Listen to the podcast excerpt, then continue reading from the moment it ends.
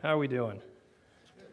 My name is Charlie, if we haven't met, and uh, you get the pleasure or, of dealing with me this morning, I guess, on this beautiful day, right? So, this, uh, I start with a question What do you trust in? Who do you trust in? This is a story my, my family's familiar with, but when I was in elementary school, I learned an important lesson about when you trust in the wrong things, it tends to add in badly. So I don't, I don't remember the genesis of this idea. I don't remember how I came upon this notion. But for some reason, I thought it would be a fun and adventurous idea to climb up on the roof of my parents' house with a trash bag and then jump off. So I remember getting the, the step ladder and setting it up against the house and climbing up on the roof. And mine jumped probably like maybe fourth or fifth grade. So I, I get up there and I've got this jump, and not one of those like weak, wimpy little trash bags. I got one of like the big, hefty ones that you can throw nails into and it's good to go. So I climb up there and I get up to the edge of the roof and I'm looking off and I'm thinking, okay, well, if I can get past the hedge, I should be good to go. And I kind of rev up the, the courage and I leap off the roof. And I quickly found out that my trusty trash bag wasn't really a good parachute. And gravity won the day. And I hit the ground with a thump and fortunately, I wasn't too injured, but it definitely knocked the wind out of me. And I learned in that moment that when you trust in the wrong things, it ends badly. Can you relate to that experience? You ever trusted in something that let you down? Got the wind knocked out of you? Well, today's text that we're going to be looking at is one that calls us to trust in God and in His ways. To trust in God and in His ways.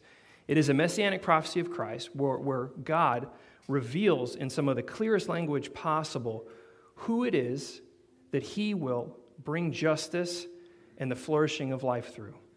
And this is a relevant text for us this morning because in the time that, was, that, that this prophecy was given, the nation of Israel was going through a very tumultuous time.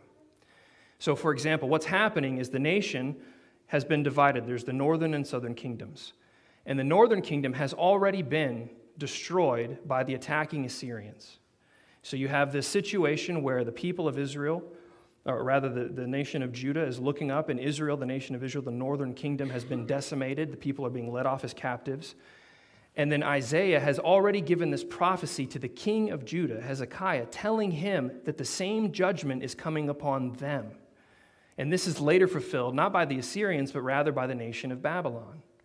And to make matters worse, Hezekiah, who's the king who's supposed to be concerned about his people, we find out that Hezekiah doesn't even really care. Because he finds out from Isaiah, well, this isn't going to happen during my lifetime, so it's maybe my kids or my grandkids' problem, so I don't have to worry about it. It's all good for me. And so if you're, an, if you're a person living in this time, this is a pretty, pretty tense situation, isn't it? Where do you look to find hope? Our king doesn't care about us. The, na- the, the northern nation's been decimated by this, this coming kingdom of Assyria, we are now being told that the same thing is going to befall us at some point. Where do I look to find hope? Where can I place my trust? Not in the king, not like obviously something is wrong here. So what do I do? What we're going to see is that God was calling them in this prophecy and calling us today in our own tumultuous times to turn from idols of power and comfort and to trust in God and his ways. Key theme is this, and this is what I want you to kind of, how, how I want to frame what we're going to see here this morning is this, is that fullness of life, fullness of life and justice are found only in God. So we must turn from idols of power and comfort as we follow Christ in the way of love and service of others. Fullness of life and justice are found only in God. So we must turn from our idols of power and comfort as we follow Christ in the way of love and service of others. All right, so to get things started, um, we're going to be looking at the first four verses of Isaiah 42. So if you still got it open, read along with me. Um, and again, if you, if you don't, you want to grab the Pew Bible, this is going to be on page 602. Page 602. So beginning in verse 1 Behold my servant, whom I uphold, my chosen, in whom my soul delights. I have put my spirit upon him. He will bring forth justice to the nations. He will not cry aloud or lift up his voice or make it heard in the street. A bruised reed he will not break, and a faintly burning wick he will not quench. He will faithfully bring forth justice. He will not grow faint or be discouraged till he has established justice on the earth, and the coastlands wait for his law. So, behold my servant. So, he opens this, this section with this declaration Behold my servant. And, and what's happening here is that God is making a distinction between his servant and the empty idols that his people have been uh, inclined to follow. And you would, you would only know this if you read a little bit before and even after this verse. Um, but the preceding section in Isaiah, God is ridiculing the idols. He's mocking them. He says that they are powerless to give knowledge of the past or future. He says that they are less than nothing. They are a delusion. They're an empty wind. And he says that any who trust in idols are an abomination. And it's like, well, with that uh, kind of assessment of what idols are, you have to ask the question well, why would people then follow idols? Why do we today give ourselves over to things that ultimately let us down? Why do we trust in trash bags? Right? Well, the reason is is because we think that they're going to give us a flourishing of life and justice. That's why they did it. That's why we do it. We're inclined to trust the wrong things. But trusting in them is like trusting in a trash bag to save you from gravity. It's just not going to work out well. And so, in contrast, God declares his servant to be the one who will bring forth justice to the nations. His servant will be the one to establish and show the way for how life might flourish among us as his people. So, who is this servant? It's an important question to ask because if you start looking into this, you're going to find that there are, there are differing opinions, for example, on this text. So some see this, this passage in Isaiah 42 as speaking to the nation of Israel in a figurative way. And an example of this is found in Isaiah 41, verses 8 and 9. So if you're there, you can look back. But it says this But you, Israel, this is Isaiah 41, verses 8 and 9. But you, Israel, my servant Jacob, whom I have chosen, you descendants of Abraham, my friend, I took you from the ends of the earth, from its farthest corners I called you. I said, You are my servant. I have chosen you and have not rejected you. So there's reason why some would read Isaiah 42 and think that God is speaking, or Isaiah is speaking, in respect to this servant as the nation of Israel as a whole in a figurative way. However, others, myself as one of them, believe that this text is actually pointing to an individual with messianic hopes. One of the key reasons for this is this is how the apostle, the early disciple, Matthew, reads this text. You'll find this, for example, in Matthew uh, chapter 12, verses 15 through 21.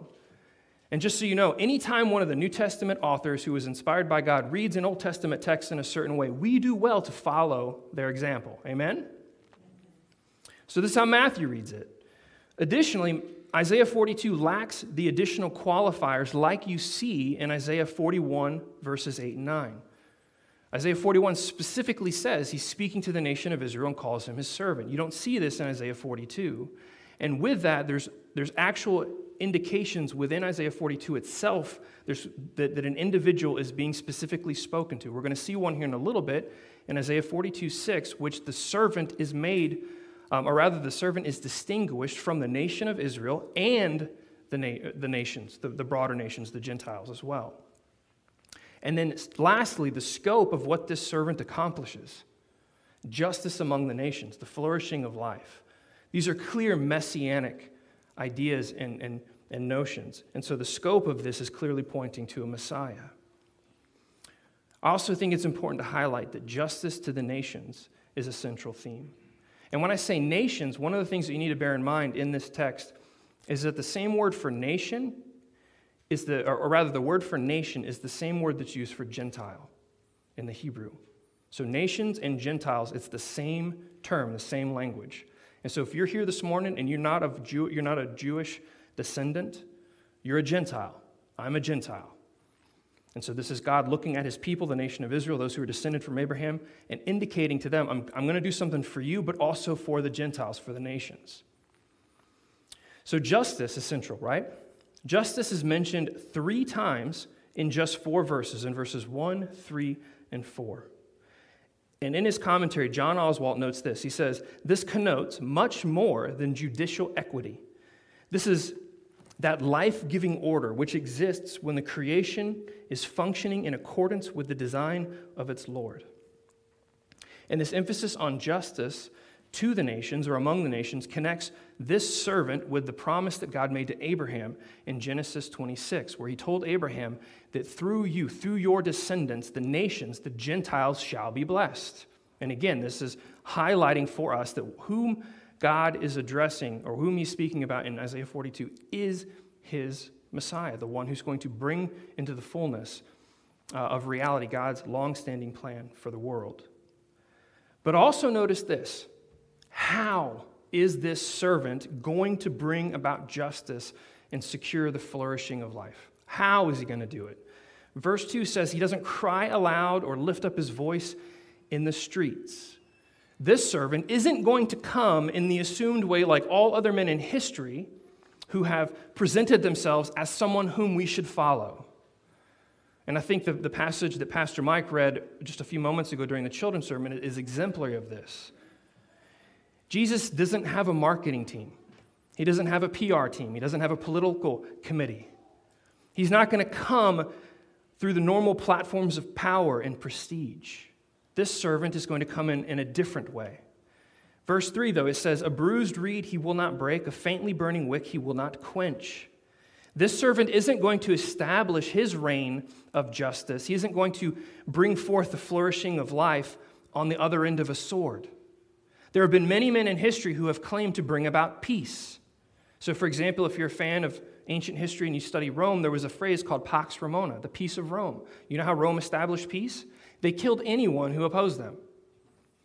So there's been plenty who have claimed to bring peace, but it was always on the edge of a sword. But Jesus' servant says he will not break the bruised reed or extinguish the faltering wick. He's going to be marked by gentleness and care that uplifts and strengthens the weak and the weary. And lastly, in verse 4, it says that his law, his Torah, is something the world waits for and hopes for. And and one of the things we need to understand that the word behind this, Torah, is much bigger than law. We tend to think of law in a narrow sense of right and wrong. But Torah is actually a way of living, instruction, a way of life. His way and his rule are what the world ultimately longs for. And his reign will bring life to all who submit themselves to him. All right, so Israel, and this is the problem. Here's where we're going to make the turn. Israel's issue, Israel's problem was that they were hoping and wanting, and what they thought was going to happen was that this servant, that God was going to secure life and justice for them through the subjugation and defeat and destruction of the Gentile nations. Now, we can already see, well, there's a little bit of a disconnect between that want, that hope, and what God seems to be painting for us here in Isaiah 42. See, God had other plans. And his plans involve the redemption of the Gentiles, the restoration of the Gentiles, and not their destruction. And it's important to note this, ten- this tension or different isn't an isolated biblical idea or theme. So, one of my, uh, my personal favorite, my kids' favorite stories in the Bible is the story of Jonah. Four chapters. How many of you are familiar with the story? It's the story of the, the guy who gets swallowed by the fish and spit out, right? Well, what's interesting about Jonah is that God calls Jonah and says, Jonah, I want you to go to Nineveh, the capital city of the Assyrians, and I want you to, to warn them of my judgment. And in, in the early chapters of Jonah, what we see Jonah doing is saying, he runs away. He goes in the opposite direction of Assyria, of Nineveh. And so we're kind of wondering at the early story, well, maybe he's afraid, maybe he's scared, maybe there's something going on here. But if you read to the very end of the story, we actually find out that the reason Jonah didn't want to go preach to Nineveh, it's not because he was afraid. He hated them. He hated them. And he wanted God to destroy them. He despised them. And it's this comical story of this, this half hearted, like begrudging servant who finally God gets to the city, he preaches, the people repent. And there's this incredible story of repentance and, and, God's mercy coming out on, these, on this Gentile nation. And then Jonah gets angry and he goes and sits up on a hill, still hoping something bad's going to happen. And when God speaks to him, he's like, Why are you angry, Jonah? He's like, Because I knew this was going to happen. I knew you're merciful. And I don't want mercy for these guys, I want them to die.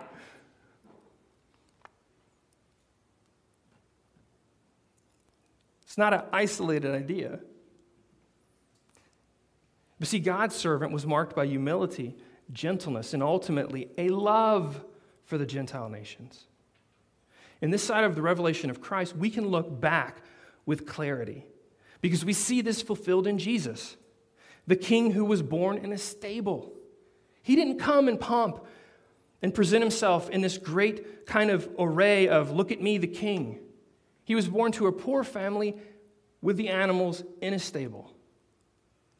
The king who serves his subjects. Jesus says, I am among you not as one whom you shall serve, but one who serves the many. The king who wore the crown of thorns, dying upon the cross for the sins of the world.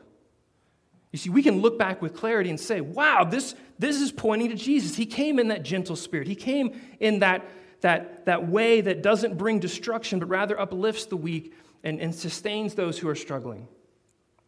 And so, seeing Jesus, we know that his way of establishing justice is one of love and service. And so we must turn from our idols of power and love others as Christ has loved us. This is a very relevant text for us today, just as it was for the nation of Israel, given our current climate of cultural and political instability and upheaval. Because we're looking around going, where do we trust? What do we hope in? There's a lot of tension. And I think our hope, just like the Israelites, is often too much in idols of control, of controlling the levers of political power in this country. Our trust is far too often in the idols of a particular po- political party that we're inclined to be more aligned with. And though the Israelites may have lain before graven images of animals and various other ones, we're just as inclined today, but the animals we lay down before look like donkeys and elephants and bears and bulls. We're just as idolatrous as they were.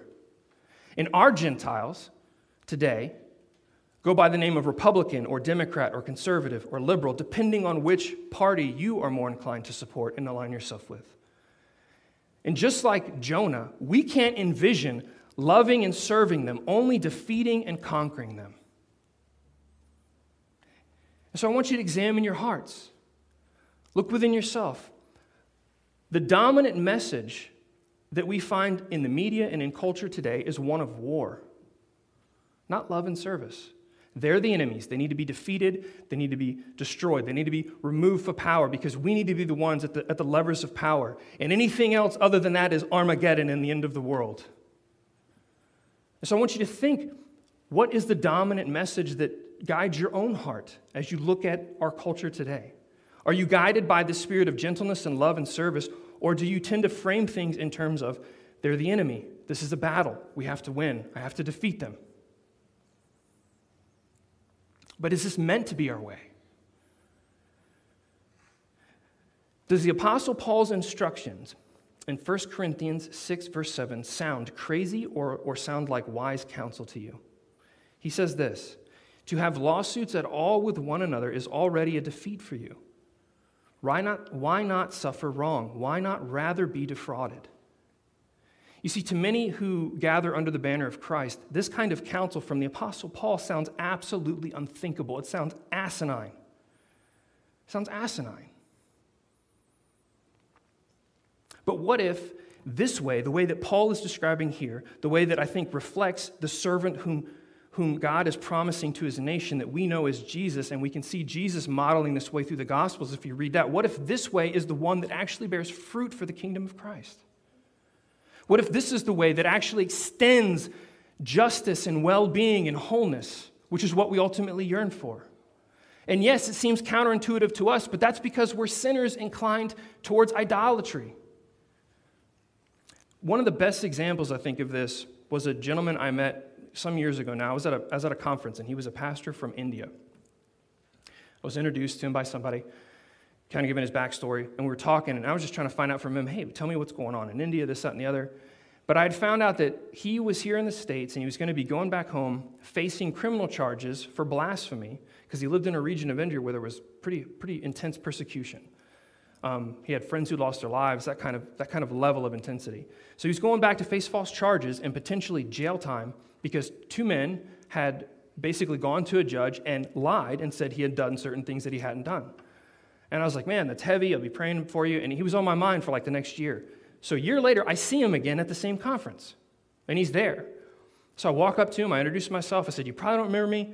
I said, Last year we met. It was at this conference. This is what you shared. What's going on? How are things going? Did you go to jail? And he laughs.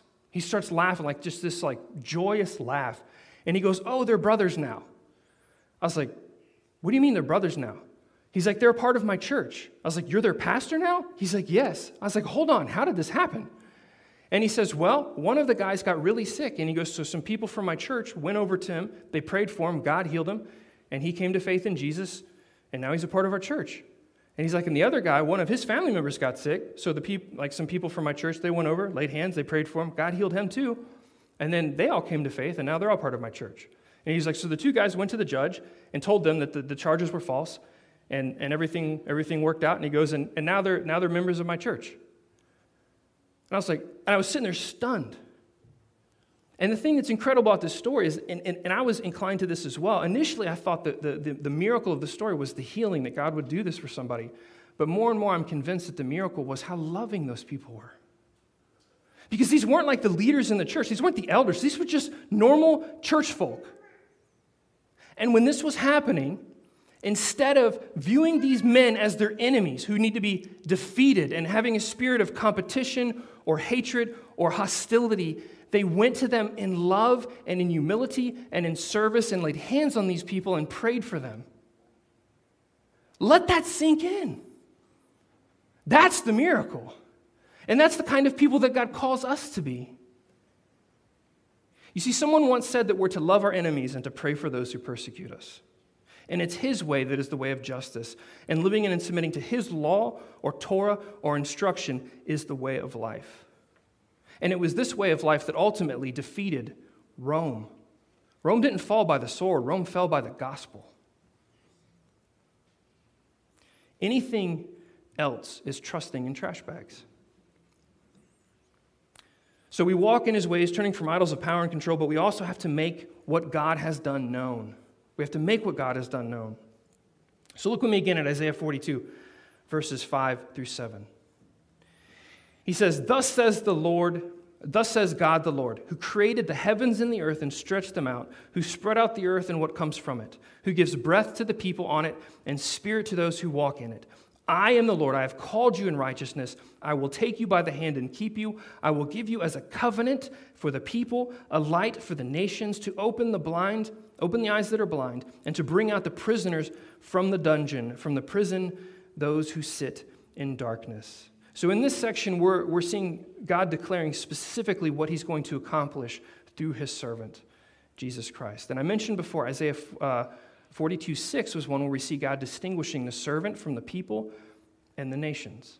And so, in this text, when he says, I will give you as a covenant for the people, the people that he's speaking here specifically are the nation of Israel. And so the servant is given as a covenant for the nation of Israel. This highlights something pretty significant. Anytime God says, I'm going to establish a covenant with you, that's a big deal. He did this with Abraham and he did it with the nation of Israel through Moses. You see this in the book of Exodus. So God's saying, My servant's coming. I'm going to establish a covenant with the people, the nation of Israel. And then also that he shall be a light to whom? The Gentiles, the, Gentiles, the nations. To open blind eyes and release those imprisoned in darkness. And this has clear ties again to the, to the promise that God made to Abraham that through him the nations shall be blessed. So here too we have the blessing of hindsight, knowing how all of this was fulfilled in Jesus Christ. Jesus came fulfilling the Mosaic law in its fullness. He lived the perfect life we should have lived. He died the death that we deserve, and he rose in victory and vindication over sin, death, and Satan, fulfilling God's covenant that he established with his people in its fullness. And in his death and resurrection, established a new covenant. So, for example, we're going through the book of Hebrews. That's what the entire book of Hebrews is about this new covenant that we are now in that has been established by Christ in his blood. And we also can look back with clarity, seeing that Jesus is the light to the Gentiles. We see this, for example, in the Gospels. Mark 5, verses 1 through 10, there's this crazy story where Jesus goes to this region called the Gerasenes. And the Gerasenes was a Gentile region and he shows up, and there's this crazy demon possessed guy. And Jesus casts the demon out, and it's the one story where the, the, the demon's asked to go into a herd of swine, to a herd of pigs. And he says, Yeah, sure. So they go into the pigs and they run off and drown in the sea. Like I read that story, I'm like, What? Well, I don't know. This is what happened. And then this then this guy is, is now freed from his demonic possession. And then the, the local farmers, probably the pig farmers, come out and they're like, hey, hey, hey, hey, you got to go, man. This is a bad day. So they ask Jesus to leave their area. But the guy that Jesus healed, who was a Gentile, it says that he goes off into his town telling everybody what Jesus has done for him. We also see, for example, in Matthew 28 19, Jesus tells the apostles, I want you to go and make disciples of all nations, of all the Gentiles. So we have clarity. And from this, we can clearly grasp that God has not left us wondering what his intentions are. His purpose and plan is to seek and to save those who are lost in darkness. And we see this fulfilled in Jesus, who came to seek the lost and the sick and the sinful. And he calls us to join him in this venture. But there was a cost, and there is a cost to this sort of way of living, isn't there? Through the ages, the church has risked reputation and liberty and even life itself in order to proclaim Christ, to make the good news known, and, and for the church to go and, and bear witness to those who are, who are lost and in darkness. There has been, always been, rather, a risk for the church in doing this. And this was true even of Jesus. This was especially true of Jesus, who was labeled a friend of tax collectors and sinners. That's in Matthew 11 19. Now, for us today, there's really no modern equivalent of what a tax collector is and how they were perceived collectively by the larger culture. But I think one example that holds true for us, so that we can kind of get a picture for what that label, friend of tax collectors, meant, is there's a gentleman by the name of Martin Shkreli. That, may, that name may ring a bell, and some of you may, may be like, I have no idea who this is. So a few years ago, um, back in, I want to say 2015, he, there was a gentleman, his name was Martin Shkreli. He was the CEO of a pharmaceutical company, and they bought the rights to a drug named Daraprim. Daraprim is a drug that was used to treat those who had compromised immune systems, so people with HIV and other issues. And he took that, bought the rights to this pill, and then jacked the price up from $14.50 a pill to $750 a pill overnight. And there was this collective cultural agreement that this guy is a dirtbag. And he was all over the news, and there was nobody that had a positive thing to say about him. And if you knew Martin Shkreli, just to be associated with him was to risk your own reputation.